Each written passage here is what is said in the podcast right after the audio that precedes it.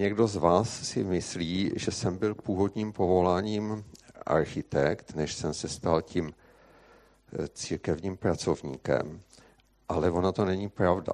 Eh, já jsem totiž byl, eh, nikdy jsem nic neprojektoval, kromě těch studentských projektů a vždycky jsem pracoval jako historik architektury a to je velký rozdíl. Jo? A myslím si, že když se architekt stane pastorem, že nepřestává být architektem, že to furt v sobě má a já pořád mám toho historika architektury v sobě. A dokonce jako vrah se vrací na místo činu. Teďko na starý kolena jsem se k tomu trošku vrátil po těch letech, eh, kdy jsem se tomu nevěnoval. A eh, jako eh, historik architektury mám zvláštní vztah ke zříceninám a o zříceninách taky chci mluvit dneska. A jedno, jedna z těch otázek, kde se budu spolu s váma snažit najít nějakou odpověď, je, proč zříceniny nezajímají jen historiky architektury, ale i Pána Boha. A e, to jsme, zřícenina nemá úplně dobrý zvuk, jo, ale ty zříceniny středověkých hradů to celkem, jo, ale takový odposlechnutý rozhovor, Vašek si koupil nemovitost za půl milionu, ale je to spíš taková zřícenina. Jo, že to je něco, e, co, z čeho nejsme, e, co má takový pejorativní přízvuk. A tohle to byl takový malý úvod k těm dvou veršům z Izajáše. Ještě vám tady pošlu eh, obrázek z Říceniny. Je to hrad eh, Lukov a eh, nalevo toho původního snímku seděla Marta s pejskem Liškou, ale mě to ten PowerPoint ukousnul a nedovedl jsem se s ním dohodnout. Jo, ale Eh, byli jsme tam teďko eh, v říjnu na Moravě na, na tom nádherném hradě a tak jsem si to užíval, ty zvíceniny. No a eh, teď bych vám přečetl z Izajáše z 58. kapitoly dva veršíky.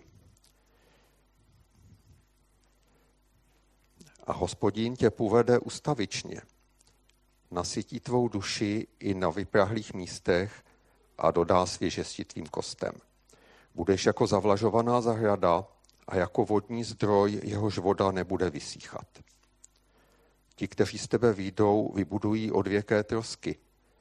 Upevníš základy, které trvaly z generace na generaci.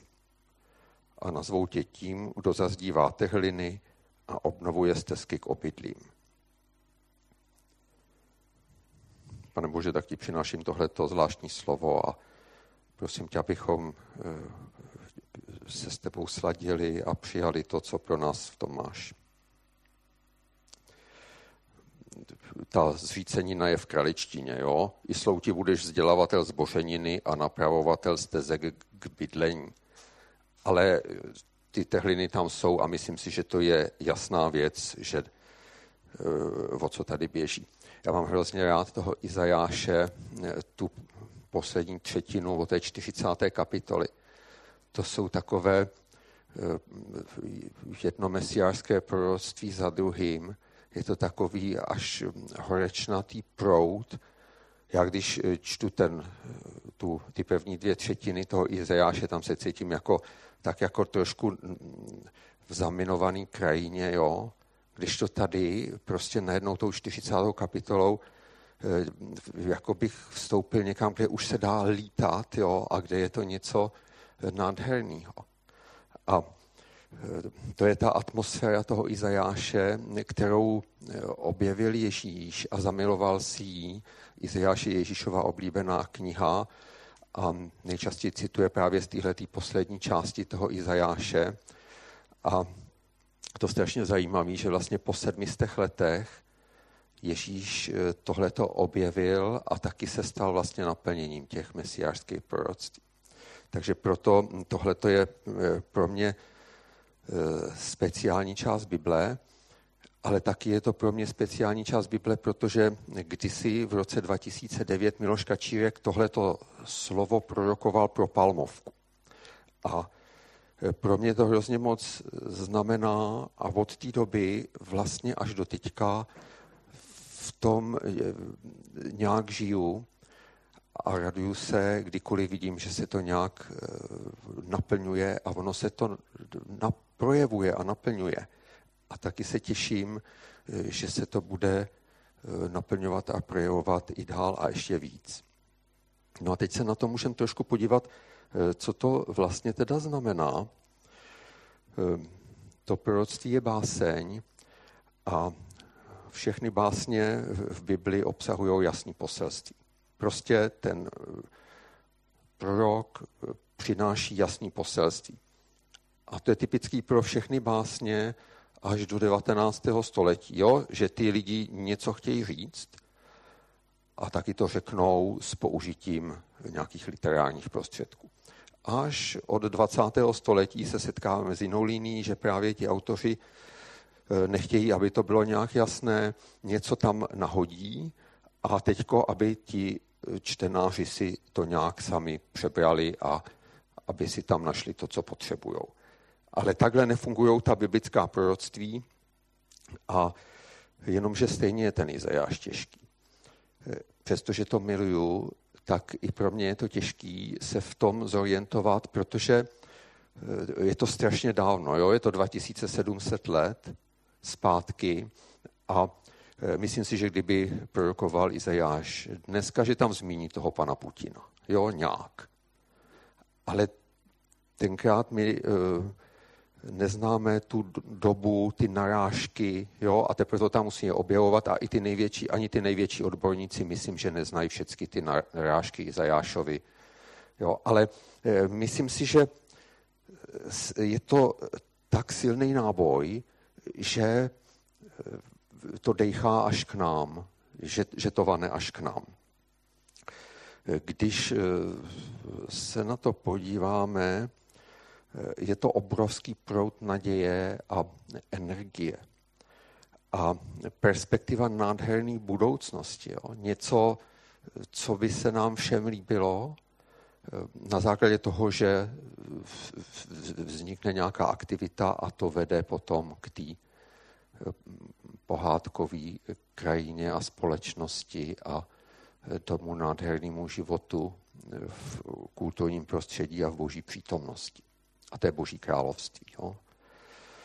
No a e, myslím si, že to jsou tak pozitivní věci, že to vzbuzuje touhu prostě každýho, e, kdo to čte. Ještě to přečtu jednou e, v ekumenickém překladu. Hledal jsem v různých překladech. Pavlík a 21 tam neznají dějiny architektury. Jo?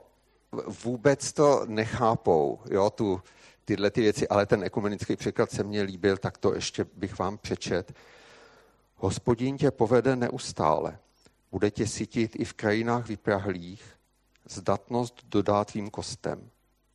Budeš jako zahrada zavlažovaná, jako vodní zřídlo, jemuž se vody nestrácejí co bylo od věku v troskách, vybudují ti, kdo z tebe vzejdou. Opět postavíš, co založila minulá pokolení. Nazvou tě tím, jenž zazdíváte hliny a obnovuje stezky k sídlům. Je to pozvání k obnově, k budování, je to stavitelské proroctví, jo, a dokonce to zahrnuje i dopravní stavby, protože tam jsou ty stezky nebo pěšiny, i když uznávám, že napravit pěšinu je technicky snazší než dálnici mezi Olomoucem a Ostravou. Jo, je to snazší, ale zase se to může odehrávat ve větších výškách. Takže taky to nemusí být jen tak. Takže tohle to tam je, to pozvání k té obnově a k tomu budování, ale zároveň eh, tam je jsou obrovská osobní zaslíbení. Jo. Vemte si zavlažovaná zahrada, možná když máte zahrádku, že tam máte hadicu, jo, ale jenomže v Izraeli tohle to bylo něco fantastického, jo. To možná e, měl král David ve svým paláci nějaké zavlažování, ale v, Izraeli tohle to je prostě fantazie. Jo. V Babyloně to bylo nebo v Egyptě. Eh, takže tenhle ten slib, zatímco my to máme vlastně doma, eh, tak prostě eh, ti Izraelci, když to četli, jo, že budou jako ta zavlažovaná zahrada, Oni věděli, co to je ta svěžest, ale taky znali tu vyschlou poušť, která rozkvete jenom na dva měsíce v roce. Jo? Na rozdíl od té zavlažované zahrady, kde jsou pořád ty kytičky, pořád to kvete a dechá to tou svěžestí. Jo? A vlastně ten prorok jim říká, tohle budeš ty. A to je, je tam taky prostě bezpečí, krytá záda jo, pro ty budovatele. Je tam to zdraví a síla, ty pevné kosti. Jo? To je symbol zdraví tady. A taky stát se zdrojem obnovy pro druhý, kdo by potom nějak netoužil něco předat dál, něco dobrýho, něco opravdu Eh, kvalitního, trvalého, co bude přinášet život. Jo? To je tam všechno zaslíbený těm lidem, kteří jsou do toho nějakým způsobem pozvaní. Taky si to musíme zapamatovat, zapsat za uši, jo? že být unášen božím proudem není nebezpečné. Že ta boží vychřice, být součástí toho božího větru, to neznamená, že na tebe spadne strom, Jo? Ehm, to jsou až novodobí výmysly některých charismatiků, že lidi, kteří slouží Bohu, e, jsou ohroženější než e, lidi, co neslouží Bohu. Jo? Prosím, zapomeňte na to a e, důvěřujte Božímu slovu. Jediný nebezpečí pro křesťana podle mě je zabočit z té úzké cesty na tu silnici pohodlí a pohody. Já zažívám spoustu pohodlí, protože jsem bohatý člověk, podobně jako skoro všichni lidi, co žijou v této zemi. A taky spoustu pohody zažívám. Ale není to můj cíl a zednická lžíce a meč, to jsou normálně běžné součásti, které se eh, u nás doma průběžně používají. Jo? Takže eh, to byla taková odbočka. Teďko ta zbořenina, jo? konečně se dostávám k té své zbořenině. Ehm, ta otázka zní, proč se zabývat něčím, co je pochroumaný a nepostavit něco nového, eh, kvalitního. Ehm, pokud něco máte s domečkama, eh, tak patrně víte a architekti úplně jistě vědí, že postavit novostavbu je snazší, než něco rekonstruovat. Když se něco rekonstruuje, zabere to víc času, vyžaduje to řešení mnoha problémů navíc. Jo? Nejlepší je prostě zbořit a postavit něco nového. A e, tady je otázka, proč ztrácet čas se zbořeninou. Jo, jsou, e, jsou, myslím, dva důvody, e, proč se staré domy a staré věci používají. A jeden z těch důvodů je, když nejsou peníze na nové. Jo. A dnešní doba je marnotratná, až e, mě to opravdu trápí. Já jsem domkář, bydlím v domku, který postavil můj pradědeček. E, do, dodnes na to doplácím, protože je tam strašně špatná malta, jo. Takové, mu zdivu se říká hrachovina, jo, ale v takovém technickém slengu těch domkářů a zedníků. No a e, Prostě eh, já nevyhazuju starý nábytek, ale ně, některý můj blízký příbuzný si koupil novou pohodlnější skříň, ale z mnohem horšího materiálu. Jo? A to já prostě nedokážu pochopit vůbec. Jo? Vůbec to nedokážu pochopit, tuhle tu věc. Ale jsem tolerantní manžel, takže eh, myslím si, že eh, je to jako v pohodě. Jo? Takže staré věci se používají, když nejsou peníze na nové. No a ještě máme tady druhý důvod, a sice když pro své majitele mají takovou cenu, že, si s nimi, že se s nimi nechtějí rozloučit. Jo? A já mám moc rád ten domeček, ale kdybych měl 15 milionů, tak to opravdu zbořím a nechám postavit e, větší a lepší budovu a v přízemí bude nějaká místnost asi v ploše jako tohohle toho sálu, která by se dala pronajmout a kde by, až by zapršel ten boží déšť, tak by se taky mohl scházet boží lid. Jo? Tak to bych udělal, ale možná, že teď už jsem na to moc starý a i kdybych, i kdybych těch 15 spadlo, takže bych to už neudělal. Jo? Ale to je prostě otázka. Jo, ale teď si představte, že bych s chodou okolností bydlel v domě, kde se narodil Jan Amos Komenský. Jo? A že bych měl těch 15 ale oni by mě to nedovolili to zbořit, protože ten dům má nějakou hodnotu v tom, že se tam ten Komenský narodil. Já vím, eh, narodil se nevíme kde, v Komě nebo v Nivnici, jo, určitě, nebo v Uherském Brodě, ano, Uhersko-Brodáci se, se ozvali, ne, promiň to. Já si Uherský Brod a Olmouc nepletu, jo. Ale v Kobylisích teda víme jistě, že se nenarodil, jo? takže bych to mohl realizovat, ale já to dávám jenom, abyste tomu rozuměli jako příklad, jo? že e, prostě když ten dům je cený, e, tak je nějakým způsobem chráněný a nesmí se e, bořit nebo poškozovat. Samozřejmě obchází se to, a to mám spoustu historiek, jak zbožili renesanční mlín v Prokopském údolí a tak, ale to sem prostě nepatří. Zříceniny gotických hradů bývají konzervovány. Jo? A e, to ukazuje k tomu, že ten národ si váží té své kultury. Na Slovensku nejsou zříceniny udržovány většinou. A já to miluju jako historik architektury, jo? ale opravdu tam padají ty kameny, boží se to v Topolčanech, spadla celá stěna, eh, já nevím, sedmimetrová hradu. Jo. To, to je prostě strašná škoda. To, to by se nemělo dovolit a jsem rád, že v tom Česku jsou ty fandové a obnovují to a stát ještě do toho taky eh, leje eh, peníze a nějaký ten beton, bez kterého se to neobejde. No ale to je někdy na, na jindy. Jo.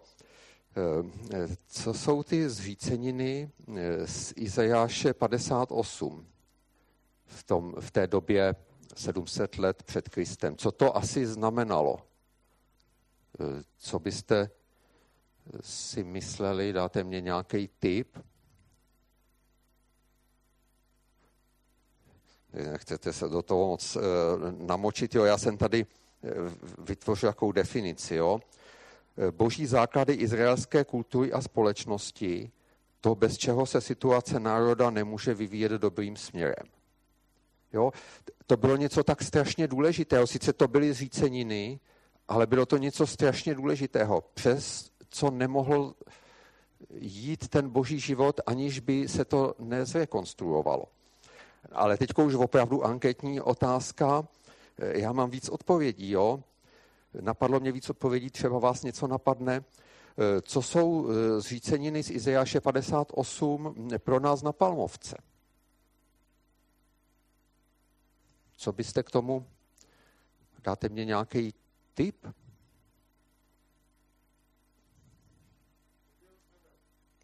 Prosím? Jo, ale region sever eh, to není zbořenina, jo? Ten prostě funguje a to jo, ale ten vlastně nepotřebuje zbudovat, protože sever kvete. Jo?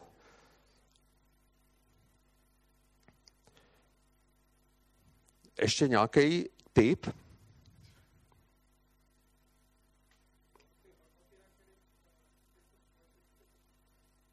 Hodnoty, na kterých je společenství postavené. Ano, ano. A ještě něco by vás napadlo?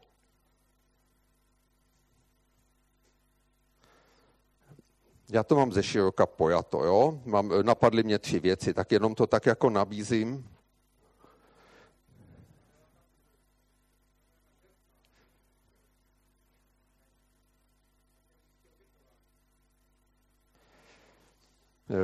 Já, to, co je potřeba obnovit, myslím si, že tu eh, pohanskou modloslužbu nemusíme obnovovat, ne, to jsme rádi, že to je podzemí, i když se našly krásné věci a taky to miluju, se přiznám, jo.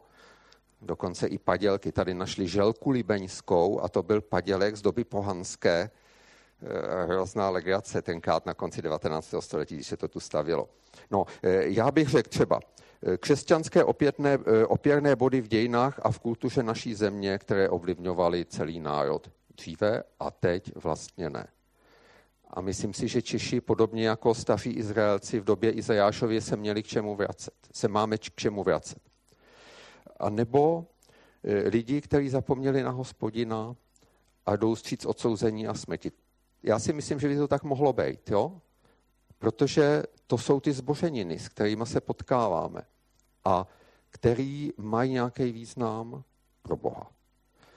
A e, nebo, co zaznívá u Ježíše, ty zranitelný, přehlížený, e, odepsaný, bezperspektivní lidi. Jo, takže e, já bych to viděl takhle, jo, když to chci vidět vlastně jedním dechem s Ježíšem, s tím, co, s čím přišel a co přines, tohle to bylo to jeho poslání. Ježíš obnovoval ty zbořeniny a vlastně šel za těma lidma, jo? Ale samozřejmě, že taky šel za principama a e, s těma principama velmi tvořivým způsobem nakládal, jo? A miluju to, jak Ježíš vlastně pracoval s tím Možíšovým zákonem a jak to úplně e, vlastně změnil a přitom to podstatní opravdu zůstalo nezměněné. Ale rozhodně to byli ty lidi. Vždyť syn člověka přišel zachránit, co zahynulo. To je u Matouše, to je takové schrnutí té, toho Ježíšova poslání. Vzpomeňte si na tu radost andělů, který se radují ze záchrany jediného říšníka, jediný zboření, zatímco vše, všechny těch ostatních 99, který stojí a jsou zakořeněný a jsou v pohodě, tak ty anděle se tam prostě neradujou. Jo? Tak nebo ta radost toho otce nad tím návratem, návratem z toho ztraceného syna. To je prostě, já to vidím v línii toho Izajášova proroctví. Tady je něco strašně ceného, co je ale ve psí, co je eh, rozsypané, strašně poškozené, ale tady přichází ta záchrana eh, a je to v božím srdci od pradávna, až do toho Ježíše a až do dneska.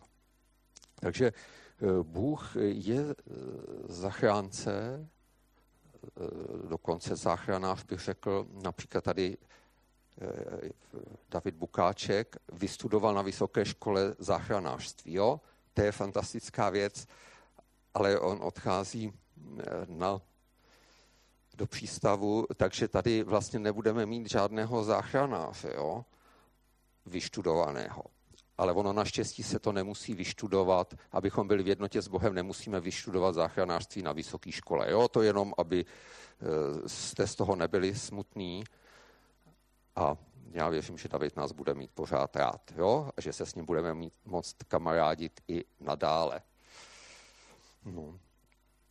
Ty zříceniny, které potkáváme ve svém životě kolem sebe, tak eh, jsou strašně vzácní pro Boha a eh, Bůh není ochoten se jich zdát a eh, chce se o ně poprat. A nějakým způsobem ty svý lidi, což jsme my, chce do toho zapojit. A já mám tady jeden příběh, takovou odbočku, jestli to náhodou nesvědčí o opaku. Jo? Je to příběh Mojžíše, když dostal ten zákon a Izraelci modlažili a je to zapsané v páté Možíšově a ve druhé Možíšově, v páté Možíšově v deváté a ve druhé Možíšově v 32. kapitole. Jo? A já jsem to nějak dal dohromady. No. Tak ještě Danieli, asi to tam pusť. Ten Jo, jo, to je krásný. Já jsem totiž z toho udělal strašně rychlej výběr, jenom jsem vám to tam chtěl napsat, odkud jsem to vzal, abyste si nemysleli, že jsem si to třeba vymyslel. Eh, je to hrozně zvláštní dialog hospodina, který mu něco opravdu hodně vadilo, a toho Mojžíše. Mojžíš napsal – Hospodin mi řekl, staň a rychle o tu cestu, protože tvůj lid, který si vyvedl z Egypta, propadl zvrácenosti. Rychle se odvrátili od cesty, kterou jsem jim přikázal a udělali si slitou modlu. Nech mě, ať je vyhladím a jejich jméno vymažu spod nebes. Tebe však učiní mocnějším a početnějším národem, nežli je tento. No, takže tady hospodin moc nevystupuje jako zachránce, ne? Je přítelem toho jednoduššího řešení. Zbořenina se odbagruje a z Mojžíše, takového osvědčeného člověka, vznikne nový národ, všechny proroctví se naplnějí, jo? To zase pán Bůh deší na svý slovo, ale bude to prostě jednodušší, nebudeme mít ty komplikace. Ale Možíš na to pověděl. Nuže, jestli sejmeš jejich hřích, bude dobře. Jestli ne, vymaš mě ze své knihy. Jo? Takže tady, jestli je někdo z těch dvou, co si povídají, záchranář, tak je to ten Mojžíš, že jo? A e, pánu Bohu e, trošku jako komplikuje e, tu situaci. Ale sobě taky, jo? Odmítl svý pohodlí, odmítl tu cestu zajištěného osobního prospěchu, kdo by nechtěl, aby všichni jeho potomci e, prostě sloužili Bohu a bylo to e, takhle jako něco tak krásného, ta jednota v tom rodu, v té rodině a vyměnil to za problémy posvěceného vůdce neposvěceného lidu. Jo? To je to srdce toho záchranáře. Přidělá si strašně moc starostí, jo? o čemž čteme eh, v těch knihách Mojžíšových a je nám z toho úzko a kroutíme nad tím hlavou, že to zvládnul, ale on to zvládnul, jo? protože ty záchranáři jsou k tomu zvláštním způsobem e. Tak jak je to možné, že tady najednou ten hospodin nevystupuje jako ten záchranář, ale jako ten záchranář vystupuje Mojžíš? Bůh vlastně já si to vysvětluju tak, že Bůh toho Možíše nějakým způsobem vybudoval a ten Možíš zažil takovou boží přítomnost, kterou jsme prostě nikdo z nás nezažili. Jo?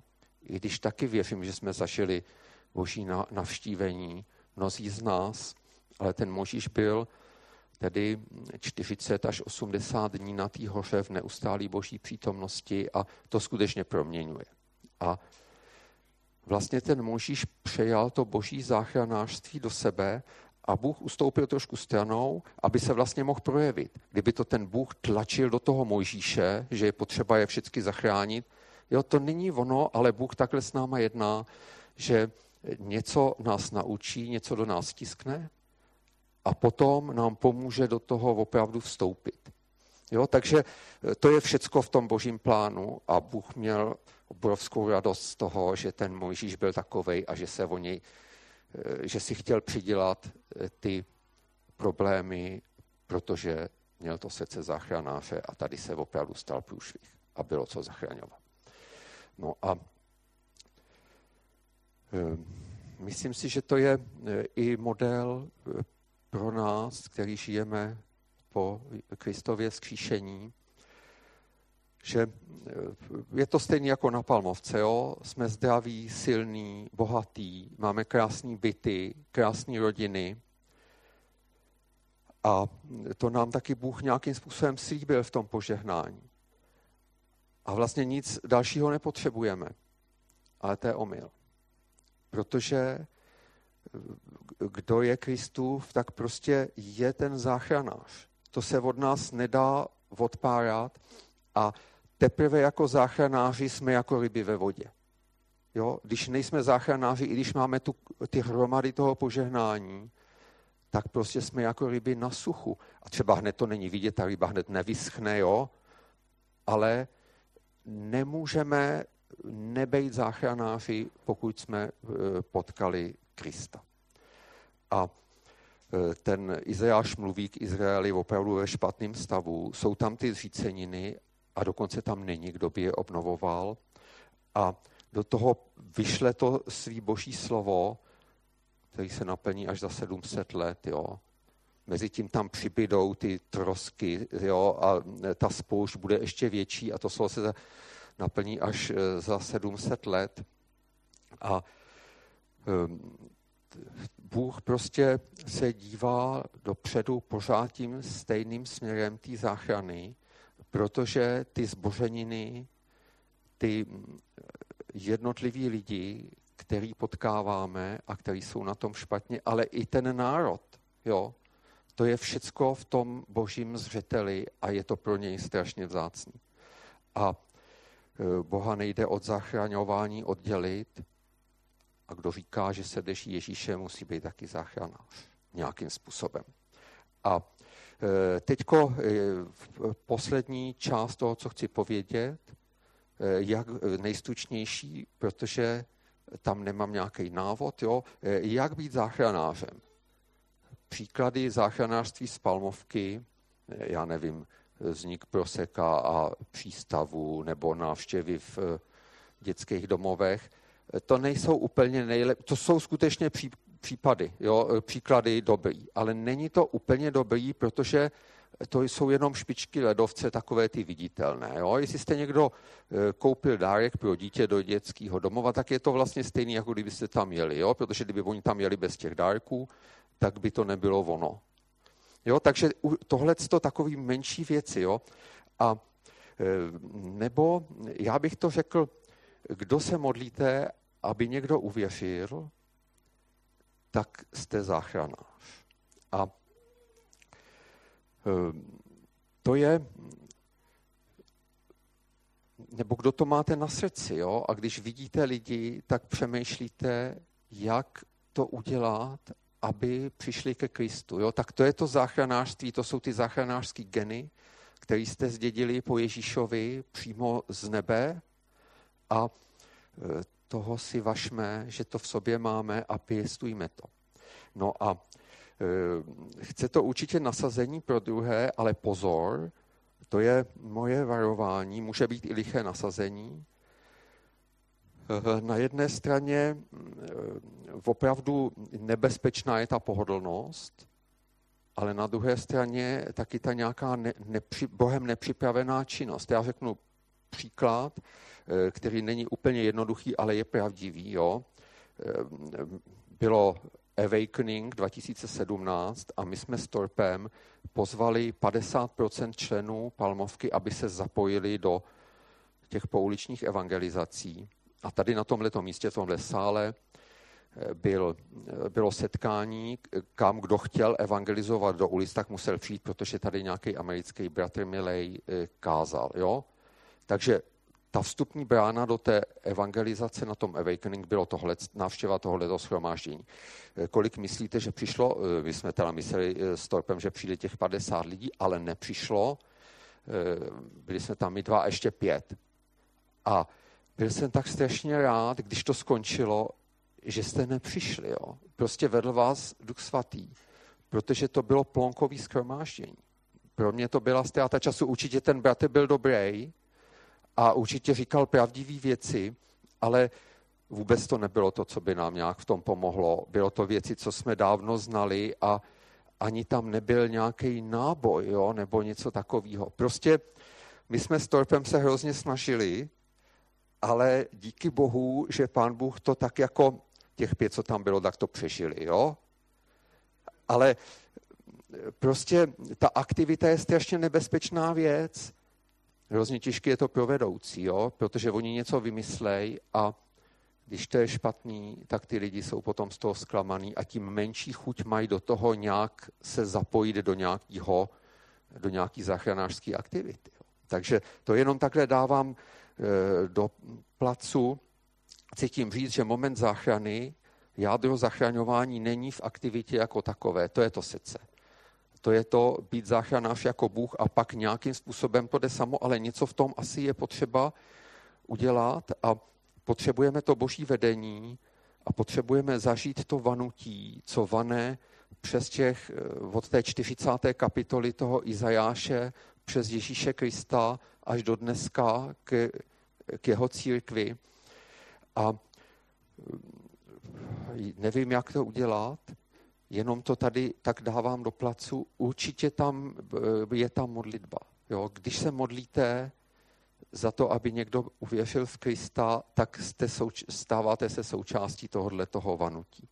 A určitě taky ta touha potom, aby lidi byli zachráněni. Jo, jestli to tak je, tak to je ono. A e, tyhle ty dvě věci nás propojují s tím božím dílem, který je vlastně od začátku a s tím Bohem, který je tak úžasný a který chce právě, abychom se s ním hádali tak jako Možíš, abychom byli takový záchranáři, že prostě zatím půjdeme, eh, i kdyby to vypadalo, že pán Bůh s tím už seknul. Jo? Pane Ježíši, tak eh, ti přináším eh, to, co si viděl v tom Izajášovi a to, co tam nějakým způsobem cítíme. Děkuji za to, že jsi přišel, dal si svůj život, dal si všechno a děkuji za to, že jsi tady pořád živý, vzkříšený, plný moci a toužím vidět svou záchranu a toužím, abychom každý z nás měli účast v tom tvým díle tam, kde si to pro nás připravil. Amen.